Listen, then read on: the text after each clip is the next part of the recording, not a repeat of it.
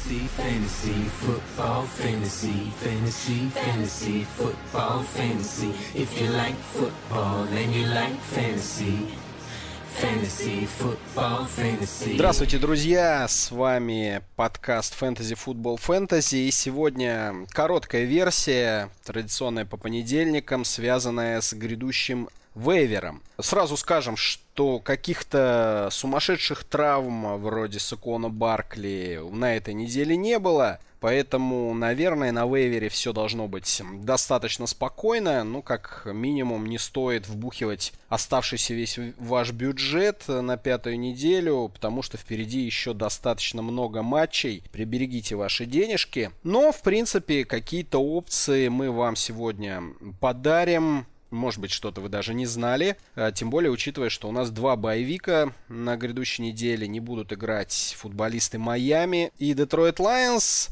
И, кстати, с вами Виталий Пчелкин и Коля Гонсалес. Коля, привет. Привет, Виталик. Ну, по поводу Майами Долфинс, мне кажется, ты немножко погорячился. Я бы 90% этой команды футболистами не назвал. Ты жестокий человек, но все-таки они играют и получают деньги. Дай бог им здоровья. Дай бог им здоровья. Давай с ресиверов начнем. По травмам, наверное, не будем прям вот э, глубоко как-то зарываться. Оставим это все на большой подкаст. Как ты считаешь, какие варианты приемлемы на этом вейвере? Удивила команда Теннесси Тайтанс, и в первую очередь ее ресивер Эджи Браун. Такой достаточно интересный игрок, потому что многие его подобрали после перформанса на первой неделе, на второй, третьей он почти ничего не показывал, его, скорее всего, сбросили или посадили на лавку. На четвертой неделе он зажег, три приема с двумя тачдаунами на 94 ярда. Пассовое нападение Теннесси выглядело очень прилично, не побоюсь этого слова даже Кори Дэвис показал хороший футбол, поэтому если Браун или Дэвис есть у вас на вейвере их определенно стоит поднять. Правда, сразу могу сказать, что matchup на пятой неделе у них не самый лучший. Оборона Баффало Биллс выглядит очень здорово, очень прилично в этом году. Но, тем не менее, судя по игре четвертой недели, огонь в нападении Теннесси иногда появляется. Знаешь, как говорится, на безрыбье и рак э, щукой будет. На безрыбье и Кори Дэвис приличный ресивер. Нет, ну на самом деле ты абсолютно прав. А, вот я смотрю, Вейвер, э, и Эй Джей Браун валяется, и Кори Дэвис валяется. Всех посливали после третьей недели на какие-то другие ежеминутные опции переключились. И так что действительно это вполне себе реальный вариант. Если у вас проблемы с принимающими, я бы вот добавил сюда Мохаммеда Сану.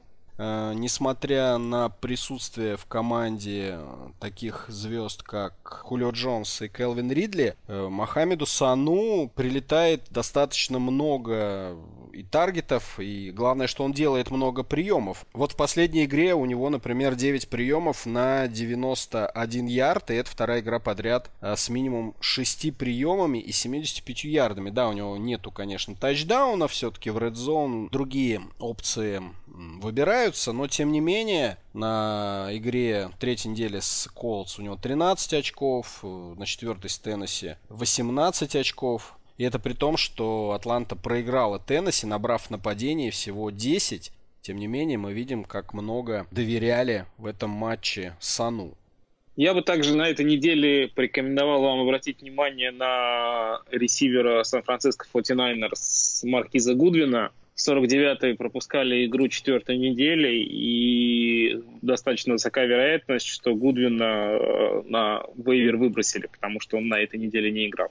Тем не менее, это одна из любимых целей, целей сейчас у Garoppolo, и если Гудвин на вейвере у вас валяется и нужно кого-то поставить состав вот прямо достаточно быстро, чтобы закрыть там flex или позицию третьего ресивера, то Гудвин на пятой неделе против Кливленд Браунс мне очень нравится, тем более, что у Кливленда тяжелая ситуация с корнербеками, вторую игру подряд пропускает у них их лучший корнер Ворд, посмотрим, восстановится он к пятой неделе или не восстановится. Поэтому все ресиверы Сан-Франциско имеют определенный буст.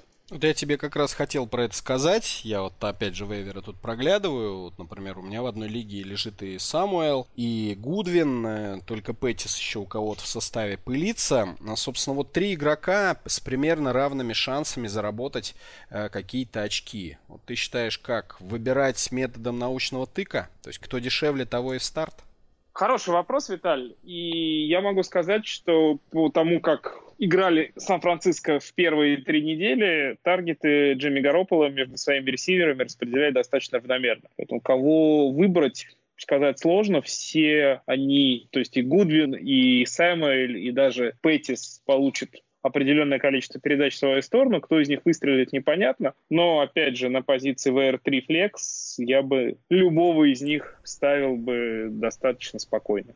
Ну а тебе не кажется, что это пересекается с картиной в Индианаполис Колдс, если мы представим, что Тилай Хилтон еще пропускает одну неделю, а у него травма четырехглавой мышцы бедра, то там тоже такой же примерно набор принимающих, и все они там плюс-минус тоже лежат на вейвере. Ну, мне просто атака Сан-Франа нравится, и Джимми Джи нравится чуть больше, чем Брисет. Мне кажется, что за счет этого очков у ресиверов Сан-Франциско тоже будет чуть больше. Ну, то есть, условно, если бы у тебя был выбор кого-то из ресиверов Колс, э, не считая Хилтона, выбрать, или любого из ресивера 49-х, ты бы выбирал принимающих 49-х. Точно так. Окей. А, я бы хотел еще добавить вот такую опцию, как Коул Бизли. Вот примерно по той же логике, когда человек э, ничего не показывал, ну или мало показывал в начале э, сезона, плюс не самое огненное нападение Buffalo Bills, плюс тяжелые матчапы впереди э, назревали, в том числе и с Патриотами, которые, в принципе, не дают до сих пор ни одной команде забросить пасовый тачдаун. Все, ну не все, но многие расставались э, с Колом Бизли, и где-то он наверняка лежит на вейвере. Опять же, я про свои лиги, у меня вот он в нескольких есть. И глядя на его цифры, например, даже в матче с Нью-Ингландом, к моему удивлению, он просто был звездой. 13 таргетов, 7 приемов на 75 ярдов. Добавьте сюда то, что у Джоша Алина сотрясение. Скорее всего, он пропустит пятую неделю, учитывая тот факт, что ужесточились требования к тестам по протоколу сотрясения мозга, ну, по крайней мере, вероятность достаточно велика. И выйдет Мэтт Баркли, ну и от Мэтта Баркли мы ждем, конечно же, много коротких передач, а Бизли слот и, в общем, большой объем он сохранится для Коула. На прошлой неделе у него было 10 таргетов, 8 приемов, на второй неделе 4 таргета, на первой 9 таргетов. И, в общем, везде меньше 4 кэтчей у него не было. Поэтому для меня лично это, я бы даже сказал, приоритетная опция из всех, которые мы ранее назвали. Если будет выбор, на кого потратить деньги, я бы брал вариант с Бизли. Согласен, особенно если у вас PPR-лига, то в PPR за счет большого количества таргетов, очков 8-10, наверное, Бизли должен набирать фактически гарантированно. Да, это, я бы сказал, пол. То есть э, потолок, наверное, не очень высокий, но очень высокий у Бизли пол. Все так. Ну и в завершение по ресиверам, наверное, это даже история не на вейвер, а на свободных агентах или на нулевой бит – это кто-то из ресиверов Аризоны, третьих, четвертых, пятых, ребята типа Кишона Джонсона, Энди Изабеллы и так далее. Дело в том, что на последнем драйве игры с Сиэтлом получил травму Керк, выглядело все не очень хорошо, непонятно, пока нет апдейта по статусу, пропустит или не пропустит игру, но травма выглядела достаточно серьезно. А с учетом того, что Аризона фактически гарантированно все розыгрыши играет минимум с тремя ресиверами, а иногда и даже с четырьмя ресиверами одновременно, то любой из этих парней получит точно таргеты в свою сторону. Поэтому если у вас тройка ресиверов Кенни Голода и Марвин Джонс, Престон Уильямс, то и в состав вам на пятой неделе ставить совсем некого, то кто-то из этих ребят, кого-то из них можно поставить, и, как говорит наш друг и ведущий Миша Резаков, ставь такого игрока и молись. Ну, честно говоря, ты какую-то жуткую картину нарисовал, кого человек драфтовал, если у него к первому боевику вот такой ростер. Да. Наверное, это супер хэви РБ он пошел. Жизнь сложная штука. Жизнь очень бывает. сложная. Слушай, ну я бы вот еще добавил все-таки вариантик э, по поводу Chargers. Да, такая вещь скользкая, но может быть, кому-то это будет интересно, потому что Донтрелл Инман травмировал четырехглавую мышцу бедра в матче с Майами. Майк Уильямс травмирован со спиной. Трэвис Бенджамин травмировано бедро. Непонятно, вот эта вся тройка, хоть кто-нибудь из них выйдет ли на поле на пятой неделе в помощь Кинальну Ну и получается, что следующий по списку это Джереми Дэвис и Андре Паттон. Так что, если уж прям совсем у вас беда или у вас очень э, глубокая лига там на 16 команд, на 14 команд, и вейвер вообще просто там выжат э, досуха, вот можно попробовать посмотреть на этих ребят и тоже из серии ставь и молись кого-нибудь воткнуть в ростер. Ладно, давай перейдем к раненбекам. Как я понимаю, в общем-то, вариантов пока нет. Э, спасибо зарядке, да, все здоровы у нас из бегущих. Как думаешь, вообще, в принципе, хоть какую-нибудь опцию можем подкинуть? Если Даррел Вильямс из э, Канзаса вдруг остался не разобранно после предыдущего вейвера, то его обязательно стоит забирать и потратить на него процентов 15-20 бюджета потому что э, ситуация с раненбеками Чивс, мне кажется, достаточно понятна. Они сейчас играют в комитет из двух раннеров, причем Лишон Макой получает большинство выносных попыток, а Даррел Вильямс заменяет травмированного Дамьяна Вильямса и получает таргеты по воздуху и некоторое количество выносов в zone и коротких выносов на голлайн. А с учетом того, какое радиоактивное сейчас, в хорошем смысле этого слова, нападение Канзаса, то любой раннер оттуда может набрать и 15, и 20 очков. Поэтому если Даррел Вильямс вдруг на вейвере у вас есть, его стоит взять. Опять же, с учетом того, что Дамьян Вильямс две недели не тренируется, две недели пропускает игры, что у него с коленом непонятно, команда темнит. И что там до сих пор никто не знает, а Даррел Вильямс своим шансом воспользовался очень хорошо. И решающий тачдаун, на самом деле, вот вчера на самом последнем драйве, на последних секундах, доверили занести ему, а не Лишону Макову. И спас он день кому-то в фэнтези. Слушай, ну не знаю, вот может быть, конечно, есть у вас э, на вейвере какие-нибудь ребята в виде бегущих Сан-Франциско 49ers. Там тоже история очень похожа на их ситуацию с ресиверами. Очень много кто может выносить, там такой трехглавый практически комитет, там Тевин Колман на подходе, Рахим Мостарт, э, Джеффри Вилсон, кто там у нас еще четвертый? Мэтт Брида. Вот, Мэтт Брида. В общем, тут выбор широченный, и наверняка кто-то из... Ну, вряд ли, конечно, Колман, но, тем не менее, из этой четверки, тройки точно кто-то есть на вейвере. Можно посмотреть варианты. И Мостарт, он все-таки больше на выносные дауны там по первому-второму дауну, а вот Джеффри Вилсона постоянно используют на голлайн, и вот он за счет там двух-трех касаний умудряется зарабатывать тачдаун, а то и два. Поэтому вполне себе вариантик, если у вас беда с бегущими или если у вас травмированные раненбеки. Ну и, наконец, отметим бэкфилд Tampa Bay Buccaneers, потому что первый раз за 4 недели у нас получилось выделить основного бегущего в этой команде. В этот раз Рональд Джонс переиграл Пейтона Барбера как и по общему количеству попыток выносных 19 у Джонса, 9 у Барбера, так и по ярдам. 70 ярдов у Джонса и всего 19 бар... ярдов у Барбера. Правда, каждый из них занес по тачдауну. Поэтому Рональда Джонса, скорее всего, на вейвере нигде нет. Но теоретически, если он валяется, то его надо поднимать и давать за него тоже достаточно много. А если Барбер? Если Барбер валяется, то его тоже надо поднимать и давать за него чуть меньше, потому что все равно свои выносы он будет получать. На самом деле ситуация и на пятой неделе тоже может повернуться в другую сторону. Барбер может получить больше, яр... больше попыток, чем Джонс, если у него особенно пойдет с э, на... начала игры. Но в целом последние игры Джонс выглядит объективно сильнее. Все-таки мне там такое ощущение, что э, выставляют и дают объем по принципу горячей руки.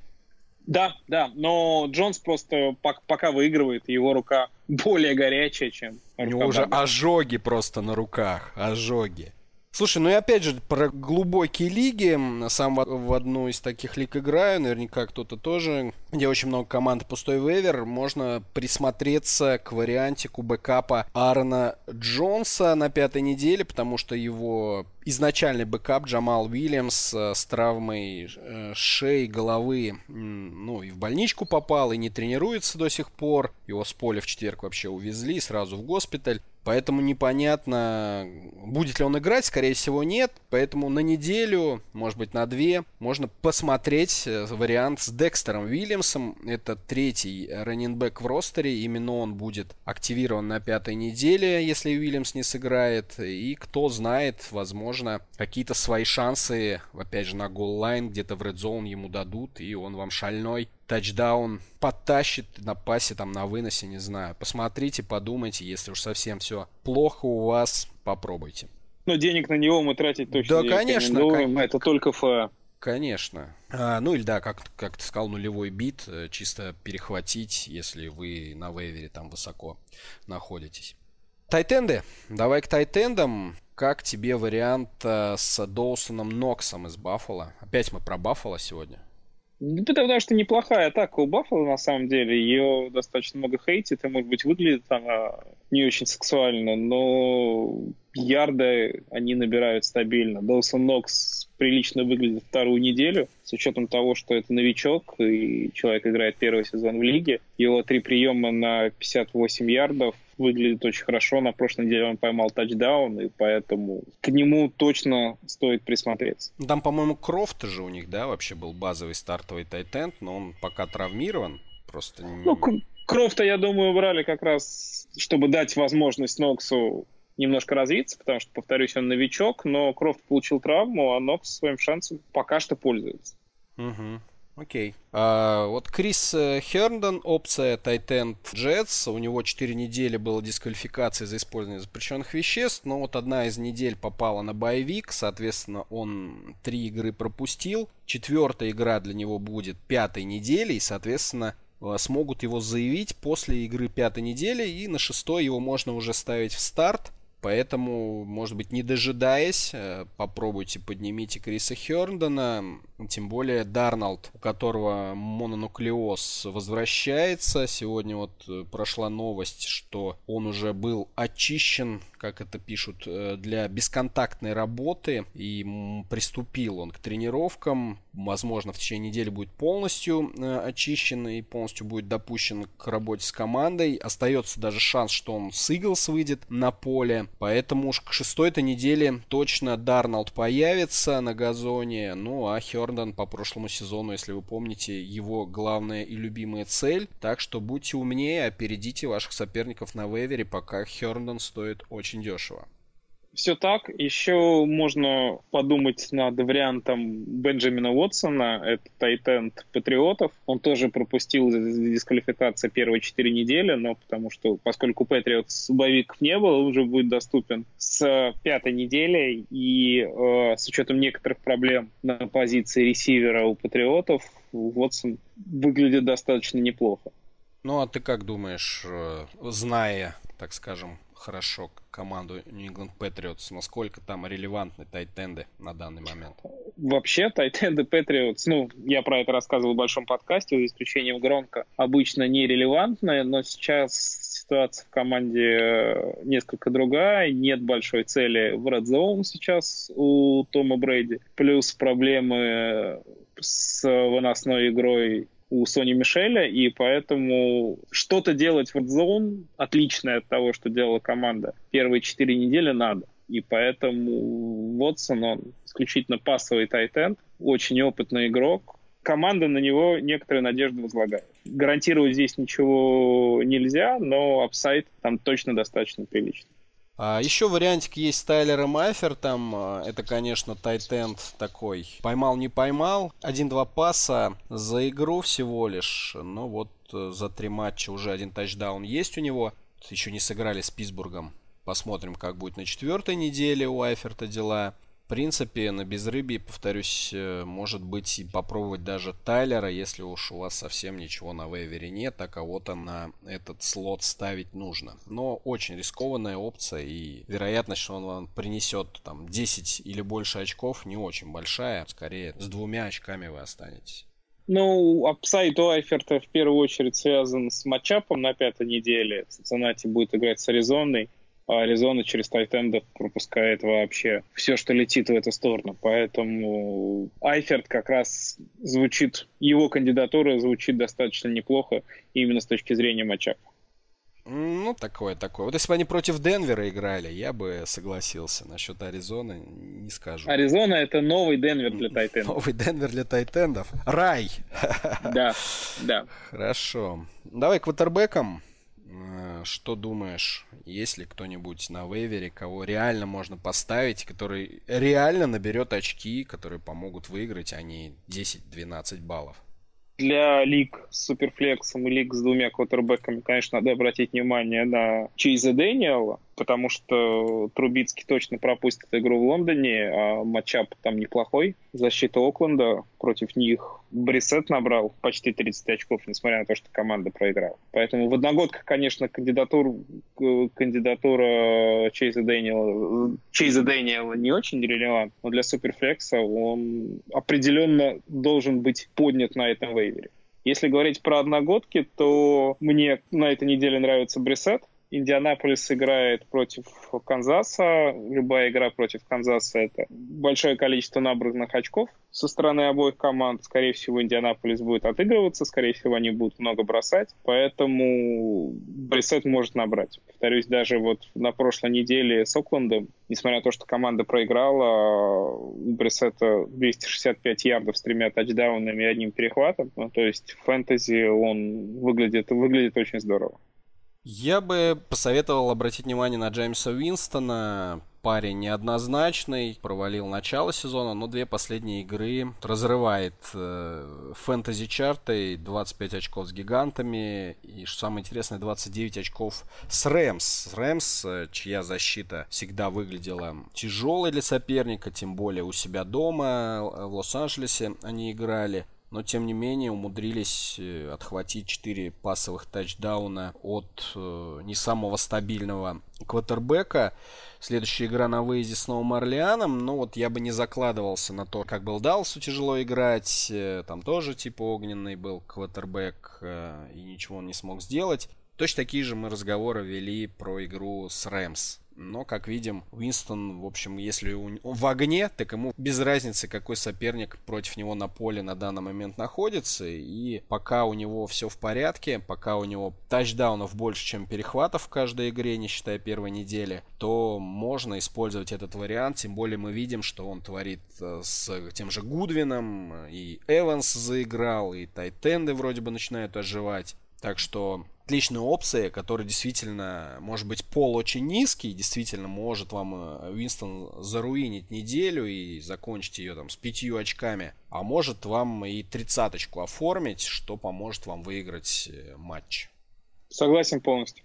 Еще будем кого-то из квотербеков предлагать или хватит? Да я думаю, что хватит. Давай в завершении подкаста поговорим про стейминг защит. Не очень много интересных вариантов на этой неделе есть. Э, единственная опцию, которую я могу выделить, это защита Каролины, которая просто ничего не дала сделать Хьюстону и их э, квотербеку Душону Уотсону. На четвертой неделе по многим статистическим показателям сейчас защита Каролины входит в топ-3.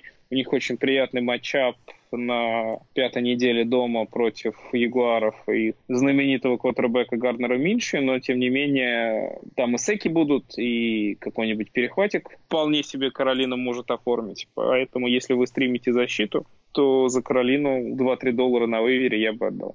Я бы еще добавил опцию Нового, Нового Орлеана, как раз-таки вот в пару с вариантом с Джеймсом Уинстоном. Все зависит от того, да, с какой стороны вы э, находитесь, верите ли вы Уинстона или не верите. Опять же, по той логике, что остановили Прескота. Прескот практически ничего не набрал и сам, и перехват бросил, там и фамблы. И в итоге защита Сейнс очень даже хорошие очки своим владельцам принесла. Поэтому, если вы считаете, что вот эта синусоида Винстона с верхней точки пошла вниз, и сейчас у него пойдут уже перехваты, а не тачдауны, то тут вообще шикарный вариант. Там Сейнс может и 15, и 20 очков вам принести. Попробуйте, подумайте, что для вас ближе и во что вы верите больше. Вариант хороший, но, конечно, поставить сейчас защиту против Винстона может менеджер только с большими кахонос. Ну, знаешь, чаще всего такие менеджеры и выигрывают в фэнтези. Или проигрывают. Ну, или выигрывают. Окей. У нас еще что-то, Коль? У нас, конечно, мы должны обязательно рассказать про наш чат в Телеграме. Рассказывай. Про наш, про наш Patreon.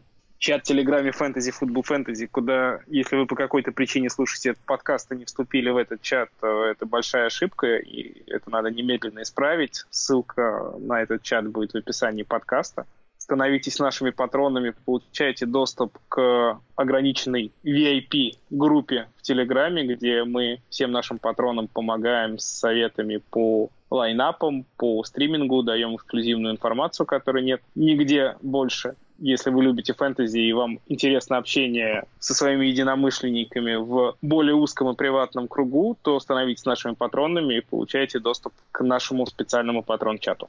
Ну и, конечно, ВКонтакте группа, iTunes, Podster, где вы тоже можете найти подкасты и все вот эти ссылки, о которых Коля сказал, все тоже там есть. Ну что, наверное, будем тогда заканчивать. Мы так оперативно в полчаса уложились. Вполне себе неплохо для предвеверного подкаста.